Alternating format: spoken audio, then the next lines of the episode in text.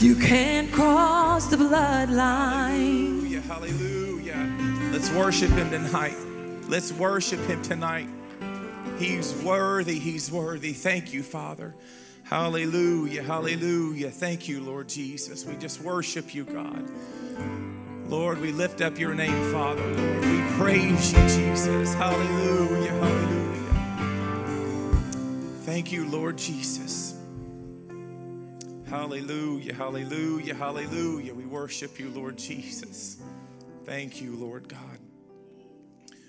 Hallelujah. You may be seated in the presence of the Lord tonight.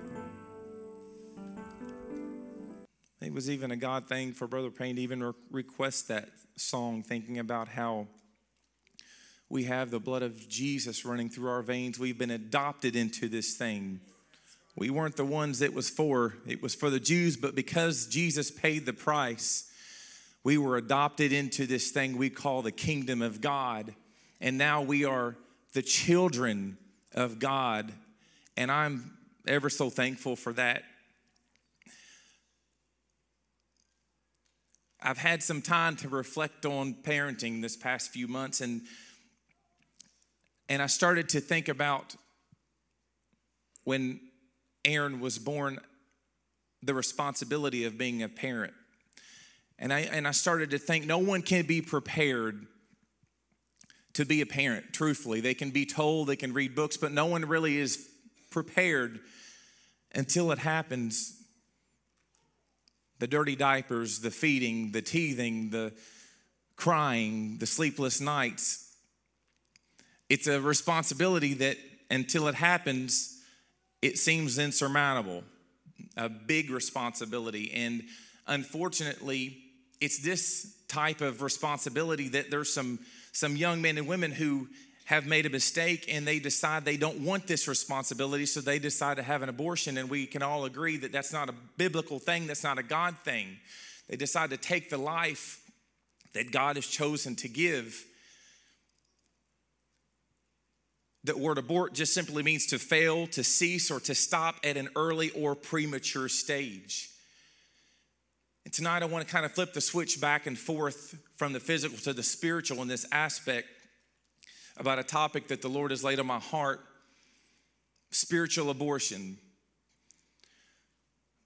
I believe we can all agree that physical life begins at conception, not birth, but it begins at conception. The Lord said to Jeremiah in Jeremiah 1 5, Before I formed you in the womb, I knew you. He said, Before you were born, I sanctified you, I ordained you a prophet to the nations. Spiritual life begins at salvation.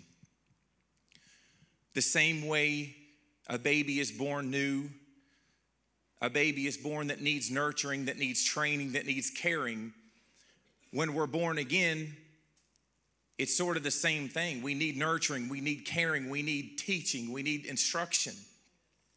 So at the moment of salvation, we become born again. John 3 3 says, Jesus answered and said to him, Most assuredly, reading out of the New King James Version, most assuredly, I say to you, unless one is born again, he cannot see the kingdom of God.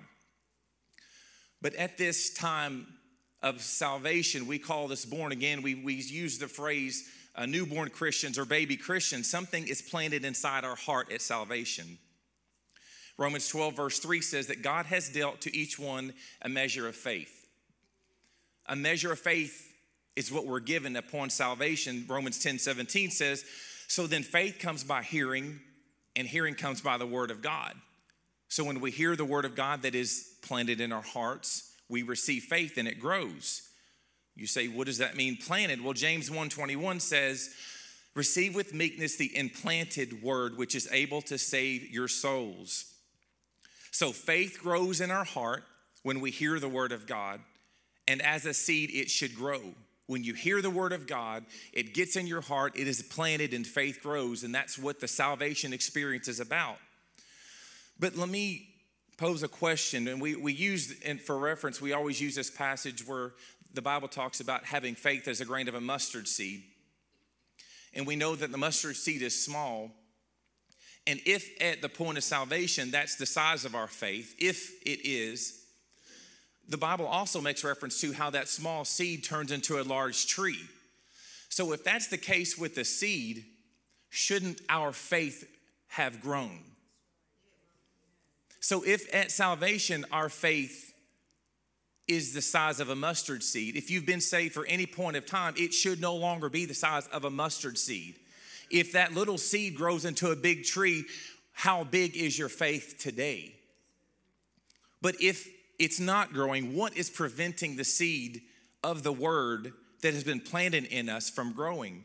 If you have your Bibles, turn with me to Matthew chapter 13, verses 18 through 23. This is Jesus telling the parable of the sower. In verses 18 and 19, he says, Therefore, hear the parable of the sower. When anyone hears the word of the kingdom and does not understand it, then the wicked one comes and snatches away what was sown in his heart. This is he who receives seed by the wayside. Talking about someone who has heard the word but doesn't understand it. And I'm reminded of a story in Acts chapter 8, verses 26 through 31. The Bible says, Now an angel of the Lord spoke to Philip, saying, Arise and go toward the south along the road which goes down to from Jerusalem to Gaza. This is a desert. So Philip arose and went. And behold, a man of Ethiopia, a eunuch of great authority under Candace, the queen of the Ethiopians, who had charge of all her treasury and had come to Jerusalem to worship, was returning. And the eunuch sitting in his chariot was reading Isaiah, the prophet. Then the Spirit said to Philip, Go near and overtake this chariot. So Philip ran to him and heard him reading the prophet Isaiah and said, Philip said to the eunuch, Do you understand what you are reading? And the eunuch said, How can I unless someone guides me? And he asked Philip to come up and sit with him. And the rest of the story says Philip, by the leading of the Spirit, began to teach the eunuch what, about what he was reading about Jesus, the lamb being led to slaughter. And the eunuch believed, he was saved, he was baptized, and the Bible says Philip was called away and he disappeared. But I think what would have happened had Philip not obeyed the leading of the Holy Spirit to go to this man? It would have been just like the first part of this parable of the, uh, parable of the sower that a seed was thrown by the wayside. A person that has heard the word and doesn't understand it, and no one gets to them and just like a bird that sees, sees seed on the ground and goes and grabs it as soon as it drops to the ground, that's what the enemy does to what we would consider a newborn Christian who has just heard the word of God, has just received it, but there is no understanding. Think about how many times you've seen friends and loved ones come to the altar for the first time and be saved and it seems like they were on fire for God and and we no longer see them in the house of God. And it's a shame to say at times we think, well, they must not have got the real thing. Well, let me pass the buck back to us and let me ask this question. Why didn't we cultivate them? Why didn't we invest in them? Do we just assume that when someone gets saved that they're good enough to just stick them in a position to lead or just stick them in here to do this or do, do that? Actually, you're setting them up for failure. Think about the first time you were saved. Did you know it all? Did you have it all? Did not we have to be corrected and instructed and exhorted at the point of our salvation to know anything? Sister Marilyn was speaking uh, last Sunday night. She said, talk about how we're supposed to provoke each other to do good. When we come together, God forgive me, we provoke each other to wrath more than we provoke each other to good, unfortunately. But we're supposed to we're supposed to be the cultivators of the newborn Christian's heart. We're supposed to give them an opportunity to even ask questions. Uh, Pastor had sent an email a couple weeks ago about a statistic of people that come into the church that are new and what they expect and how they are received. And he said most of the church are willing to and excited to talk to people before the services started, but after it's over with and not a lot of people touches base with them. Well, what if these people come in and they hear the word of God, but they don't understand it, just like the eunuch, and they don't have enough nerve to walk up to someone and ask a question, what did you mean by that? What does that mean? Well, we need to be the Phillips of today and be led by the Spirit and go to people. And it starts off in a good to see you this good to see you this morning glad you were here just a little bit of kindness and that opens up the door for someone to say well can I ask you a question? What did he mean by that? Or what does this mean? That's how God gives us the opportunity to cultivate the ground of these newborn Christians. We want helpers. We need helpers in this church. Well, we can't just expect them to come and be what they need to be. We've got to help cultivate them into what God wants them to be because the seed has been planted, and if we don't help cultivate it, the enemy is right outside the door. And if we don't get to him, the enemy is going to snatch the word out of their heart, and that's why you don't see him back here today. Forgive us, Lord, for not cultivating and spending time and investing time in these people that need instruction and need correction.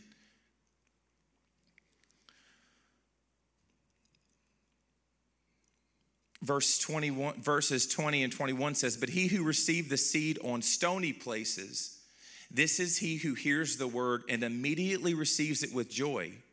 Yet he has no root in himself but endures only for a while. For when tribulation or persecution arises because of the word immediately he stumbles. I think when the bible talks about a stony places i believe it's talking about a, a ground that's full of sort of bedrock or stony, but it's got a little bit of dirt on it. I, I think back on uh, when I look at our backyard, when the builder graded the back of our yard, he scraped all the topsoil off of the top backside of the hill. And in the spring and summer, when it's really wet and rainy, the grass grows beautifully. But come summer, when it's dry and it's hot, that patch where there's no topsoil, just a little bit, dries up and the grass dies. See, when life gets hard, they give up there's no depth. Um, maybe they're afraid to step out because of persecution, because the scripture actually says, for when tribulation or persecution arises because of the word. As soon as they have enough confidence to say, hey, they go to work and they say, oh, guess what? I got saved and I'm changed, and all of a sudden the people that work for him says, You're a fool. You're all all that wishy-washy emotional stuff. And all of a sudden they begin to dry up because of persecution. That, that's what this is talking about. In fact, in 1 Corinthians chapter 15, verse 6, after Jesus had resurrected, after Jesus had been persecuted and he, he was killed and he was crucified and he was buried, and three days later he came to life, uh, the Bible says that after when Jesus, after the resurrection, Jesus came back and he revealed himself to some people. He said, After that, he was seen by over 500 brethren at once of whom the greater part remain to the present, but some have fallen asleep. So let's do the math. Out of 500 people, only 120 let the words of Jesus penetrate their heart. Where was the 380 people? Were they did they dry up and burn up because of persecution, because they were afraid to stand up for this man who had just been killed? Or did they not hear the words that said, Go and tarry in Jerusalem until you be endued with power from on high? You see, in 2 Timothy chapter 1, verse 7 and 8, we quote the scriptures that says, For God has not given us a spirit of fear, but a power, love, and of a sound mind. And I'll use, I've used that often when I'm afraid of the dark.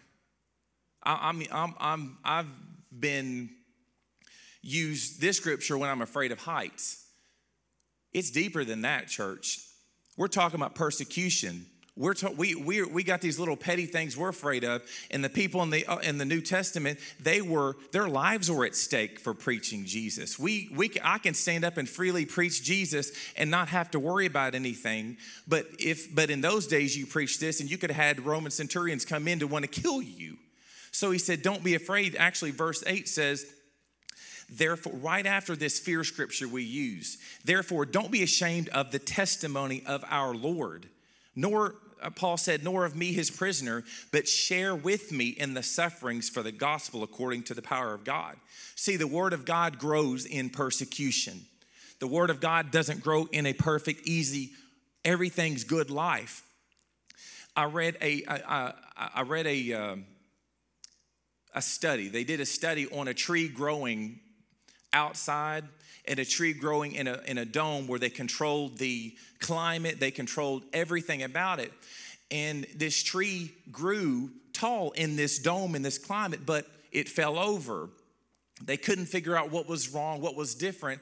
Well, they found out that the element that was missing was wind wind that blew against the tree outside causes the roots to grow deeper and deeper and deeper. And this tree, who had it all perfect and everything was good, there was no depth in the root. So I understand that persecution and tribulation per- produces patience. So as persecution and tribulation is what produces, causes us to actually grow deeper, the Word of God, and our faith gets deeper but you say, Well, I just don't have that confidence and that boldness to speak the word of God. Well, that's when I would like to inform you that you need the baptism of the Holy Spirit. Well, yeah, well, you're just Pentecostal, that's why you're saying that. No, I'm biblical because Acts 1 and 8 says, But you shall receive power when the Holy Spirit has come upon you, and you shall be witnesses. The power, see, the baptism of the Holy Spirit is not just to speak, to shout, run, and speak in tongues, in which case I love to do all three of them. It's not just for that. The Bible says that you shall receive power to be witnesses. And I skipped the last part a lot. To, in Jerusalem, Judea, Samaria, and to the ends of the world. You're talking about all four corners. And let's take Samaria, for instance. The Samaritans were half breed Jews, and the Jews couldn't stand them. So the Holy Spirit will give you the boldness to speak to people that you don't even like. The Holy Spirit will move you out of your comfort zone to speak to people that you aren't comfortable to witness to and give you the power to speak the word of God. So, yes, we need to be saved, but yes, if you want to do anything for the Lord, you need the baptism of the Holy Spirit with the evidence of speaking uh, uh, in other tongues if you want to be cultivators in this generation of the lost. Verse 22 says, Now he who receives seed among the thorns is he who hears the word, and the cares of this world and the deceitfulness of riches choke the word, and he becomes unfruitful. I think of a, a mother who is with child carrying a baby knowingly and still decides to do what pleases her, even if it harms the baby. The Bible says in James 1:21, "Therefore lay aside all filthiness and overflow of wickedness and receive with meekness the implanted word which is able to save your souls." So in order to receive the implanted word, we've got to lay aside filthiness, we've got to lay aside the sin that so easily besets us. There's not enough room in our sinful carnal nature for the word to grow. Think about it when a, when, when a woman is carrying a child, her stomach grows, that baby grows inside of her. It makes room.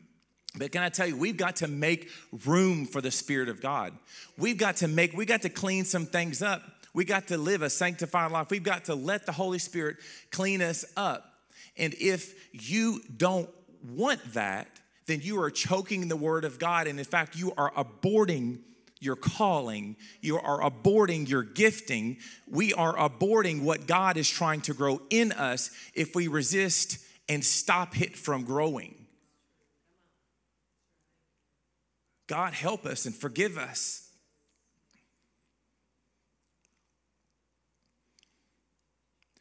Hebrews 12, 1 and 2 says, Therefore, we also, since we are surrounded by so great a cloud of witnesses, let us lay aside every weight and the sin which so easily ensnares us and let us run with endurance the race that is set before us, looking unto Jesus, the author and the finisher of our faith. He started it and he's going to finish it. He said, For the who the joy that was set before him endured the cross, despising the shame, and he's now sitting down at the right hand throne of God. What has been planted in you, if you let him, he will finish the work, the calling that is on our lives, the giftings that is in our lives for God to work It's fearful at times to say, I want the Lord to use me in this or in that, but He's the one that put it there, He's going to finish the work if we just let Him have His way in our lives. We've got to make room. Philippians 1 6, being confident of this very thing. He who has begun a work, a good work in you, will complete it until the day of Jesus Christ. But we become selfish. We become too comfortable in what we like. Can I tell you that sin grows like thorns and chokes out the word of God? The Bible says, For all have sinned and come short of the glory of God. I, I have sinned, I don't willingly sin. But when I do sin, there's grace and I repent. But a person that lives in sin and, and is not care about conviction, a, a, person that is a compulsive sinner, a person that just let me let me say this because what happens is we get condemned. There's a there's a, a really it's not a fine line, but it kind of is because there's times where the enemy would make us feel condemned for sinning as if we are we're sinners and we're just gonna we can't help it. That's just what we're gonna do. No, because remember we're born again. We're, we're, we've been made new. Old things passed away because all things have become new. So we're new creatures. We're no longer supposed to do those things. So when we come to Jesus, He gives us the strength to overcome. If we're saved by grace, not by works, then we're kept by grace and not by works. So the same power that saved you is the same power that keeps you.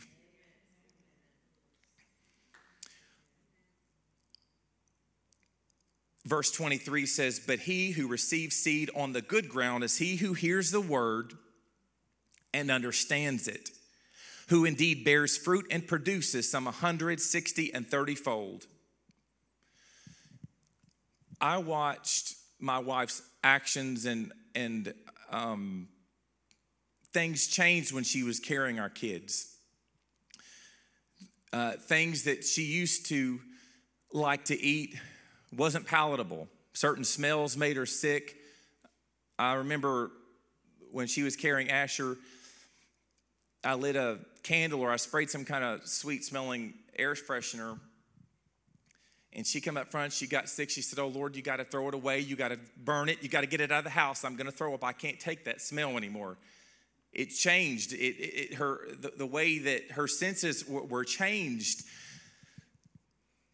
when I thought about that, the Holy Spirit said to me, when you are carrying the word, things that used to smell good to you shouldn't. Things that used to taste good to you won't taste good to you no more. In fact, the, the ways of your the old ways ought to nauseate you. It ought to make you sick. Because when you're carrying the word, you're carrying life. You're carrying holiness. You're carrying righteousness. You're carrying what God is trying to produce, the fruit of the Spirit in you. Old things pass away. What used to taste good shouldn't taste good to you anymore. Jeremiah was complaining to God that the calling upon him was more of a responsibility than what he bargained for. In Jeremiah verse 20, verses 7 through 9, the Lord would use Jeremiah to bring instruction and correction to the people. But every time that God would use Jeremiah, it wouldn't be what the people wanted to hear. And Jeremiah kind of got like, he felt like he had got the bad end of the deal on this to God. I love that if we really read this, the Old Testament prophets were real with God. They didn't always have perfect reactions to God. God still used them. I'm so glad that we can be real with God if we're frustrated if we're aggravated and we, don't if we want to get up in the morning and we don't want to be a witness we don't want to do this all we got to do is go to god. He says it's okay my son it's okay my daughter. Just let me comfort you right here and where you are. Let me remind you let me remember let, count your blessings. It's okay. Let me let me tell you about how good I've been to you. And all of a sudden his goodness and his love he's not there to beat you on the back someone said once said that, that, uh, that God is not a, uh, a cattle herder, He's a shepherd. He's a caretaker. He's a tender, loving God. He's not a, a cow herder who cracks the whip and runs dogs and chases you, makes you go here or there. He's a shepherd. He's kind, he's tender hearted.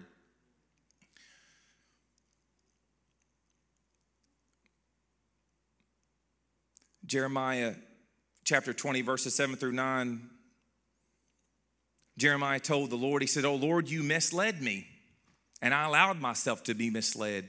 You are stronger than I am, and you overpowered me. Now I'm mocked every day. Everybody laughs at me. He said, When I speak, these words burst out Violence and destruction, I shout. So these messages from the Lord have made me a household joke, God. Look what you're doing to me. You're making a fool out of me, God. But he said, But if I say I'll never mention the Lord or speak in his name, his word burns in my heart like a fire shut up in my bones. I can't help it. I don't like what I'm saying, but he said, It's like a fire shut up in my bones, and I'm worn out trying to hold it in. I can't hold it in, he said. I can't hold in the word of God when God speaks to you, when God is using you. You can't hold it in. Oh, it may make your flesh, you may feel ashamed to talk about the gifts of the Spirit. You may feel ashamed to move under the unction of the Holy Spirit. You may be ashamed to, to, to witness to someone. But when you got the word of God inside of you, like Jeremiah said, I don't want to do it, but I can't hold it in because the word is like fire shut up in my bones and I got to get it out. I've got to speak it. When God is birthing something inside of you, when your calling and your gifting is birthed inside of you, you can't hold it in. You've got to let it out. Because let me tell you something, that baby's gonna grow. That baby's gonna grow. You got to make room for it. The Word of God, like fire. And that's how the Word of God should be within us. Help us not to be ashamed, but let the Word of God grow and burn in us. Luke chapter 1, verses 39 through 45, talking about the Christmas story.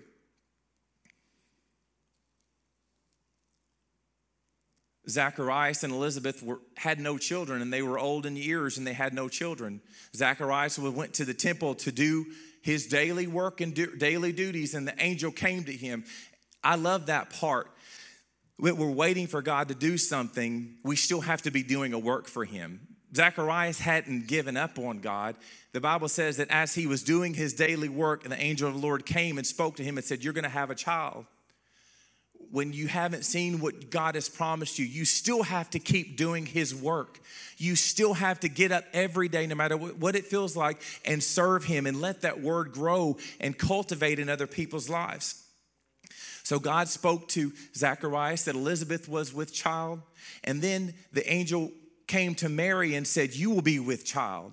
All of this was going on, and within about a five or six month period. And just a little bit of time later, verse 39 says that after the angel Gabriel had, Gabriel had spoken to Mary that she would be the mother of Jesus, Mary arose in those days in verse 39 and went into the hill country with haste into a city of Judah and entered into the house of Zacharias and saluted Elizabeth, her relative.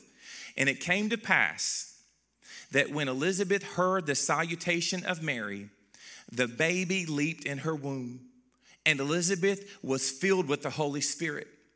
And Elizabeth spake out with a loud voice and said, Blessed are you among women, and blessed is the fruit of your womb.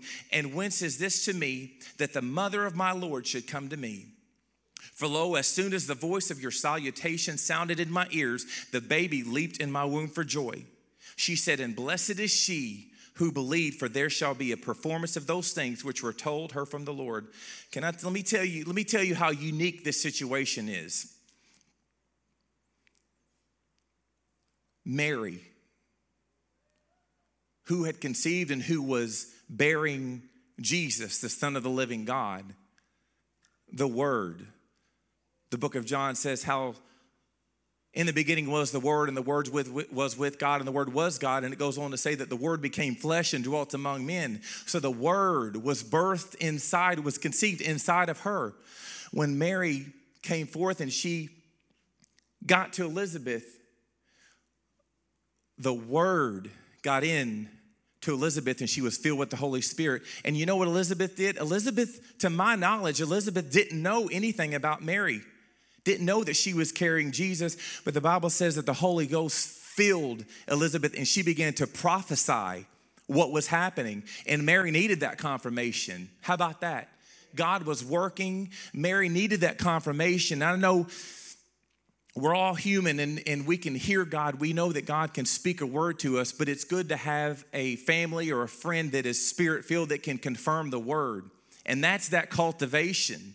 Ain't it good to have friends and family that are spirit filled that, that they can confirm what God has spoke to you?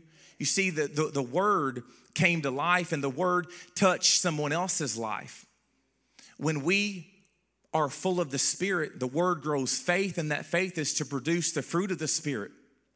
And Elizabeth prophesied and said everything that was going to happen, and she spoke it, and Mary was so blessed by that.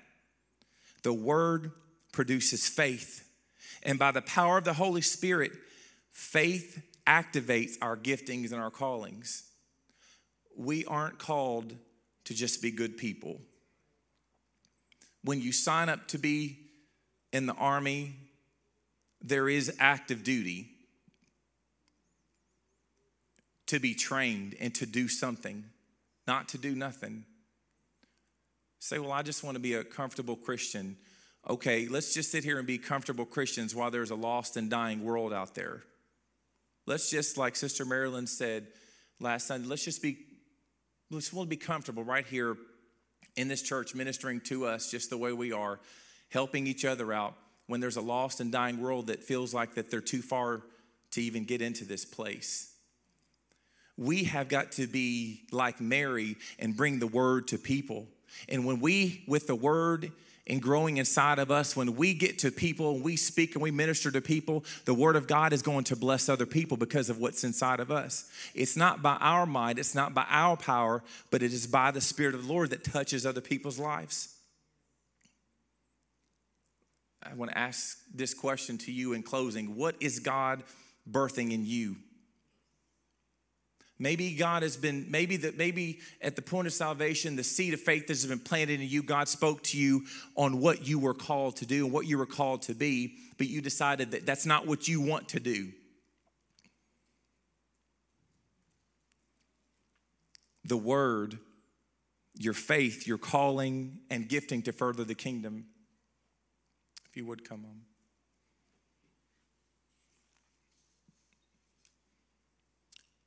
Paul said to Timothy in 2 Timothy 1 6 through 7, Therefore, I remind you, this is, this is, I, I love when you understand what the background and the context of this whole passage.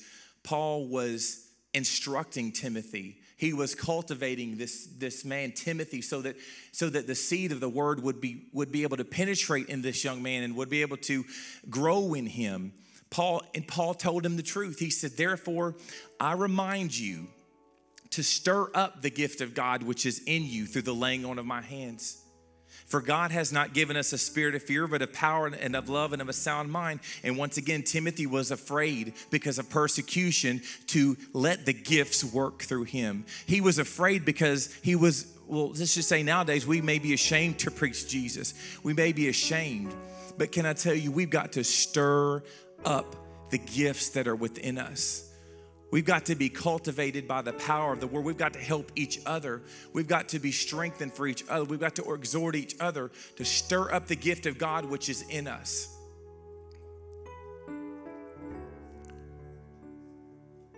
Don't be afraid of what God is growing inside of you. Don't be afraid of what God is birthing inside of you.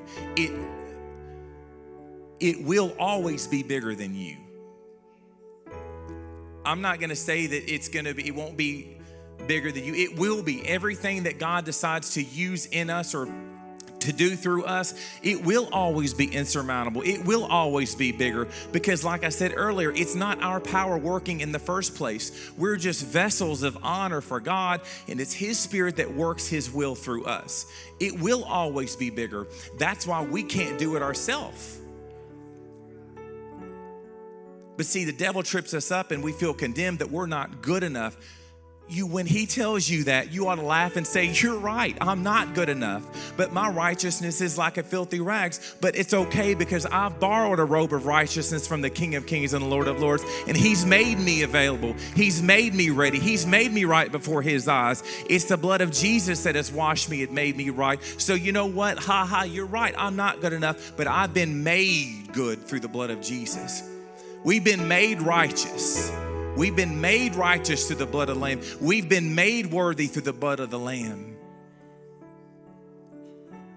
So don't take for granted the price he paid wasn't just for us to get to heaven, it was for us to live the victorious life, to live the abundant life, to do what he did. Everything that he did, we can do. But if we're not doing it, what in our lives is choking the word out? What what's happening? Are we afraid to step out? Lord, if you would have if you would have told me 10 or 15 years ago that I would be standing up here ministering like this, I would have said no. I would have been I'd have been terrified. I'm telling you, when I was a kid, people would tell me you're going to be a minister, I would cry. It would be terrified. I would be scared to death because I knew the weight of the responsibility to minister the word. It's, it's a heavy thing. Eh, but when I was when I became filled with the Holy Spirit, the boldness of the Holy Spirit changed everything for me.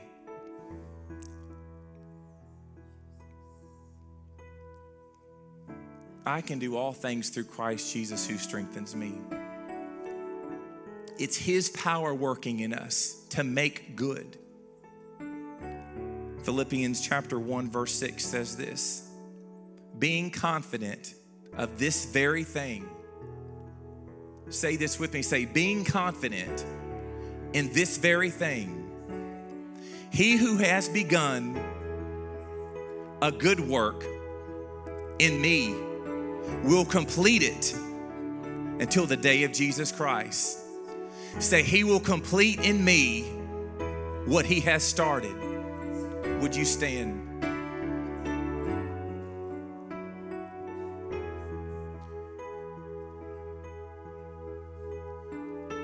Tonight, I just want to give us a, some time here at the altars to pray and just to meditate. But just let me let me challenge you with just just with just this statement. Don't abort your calling. Don't abort your gifting because it don't feel good. Don't abort the word and the faith that God has planted in you just because you feel like you just can't do it. Because every time you feel like you can't, like a single mother who has got the whole world against her and she has nowhere to turn, no family, and no one to give her sound wisdom. And all of a sudden, someone full of the Holy Spirit says, Come here, my daughter, let me help you, let me strengthen you. Keep that baby inside of you. You birth that baby because that child's gonna grow up and serve the Lord. Because what the enemy meant for harm, God can turn things around for the good. Can I tell you, you may not have no one to encourage you because you feel this gifting inside of you that it's insurmountable, that's beyond what you can do. Let me encourage you tonight. Let the Word of God cultivate in you that you can. Don't give it up because you feel like you can't do it. It isn't your power in the first place. And for the, for the fact of that, it, He is made strong in your weakness. We've got it all backwards. When we feel weak, we ought to feel strong because when you feel strong in yourself, God can't be in that.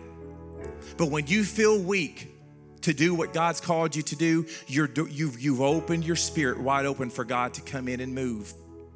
Don't abort what God is trying to do in your life. Amen. Let's come and pray.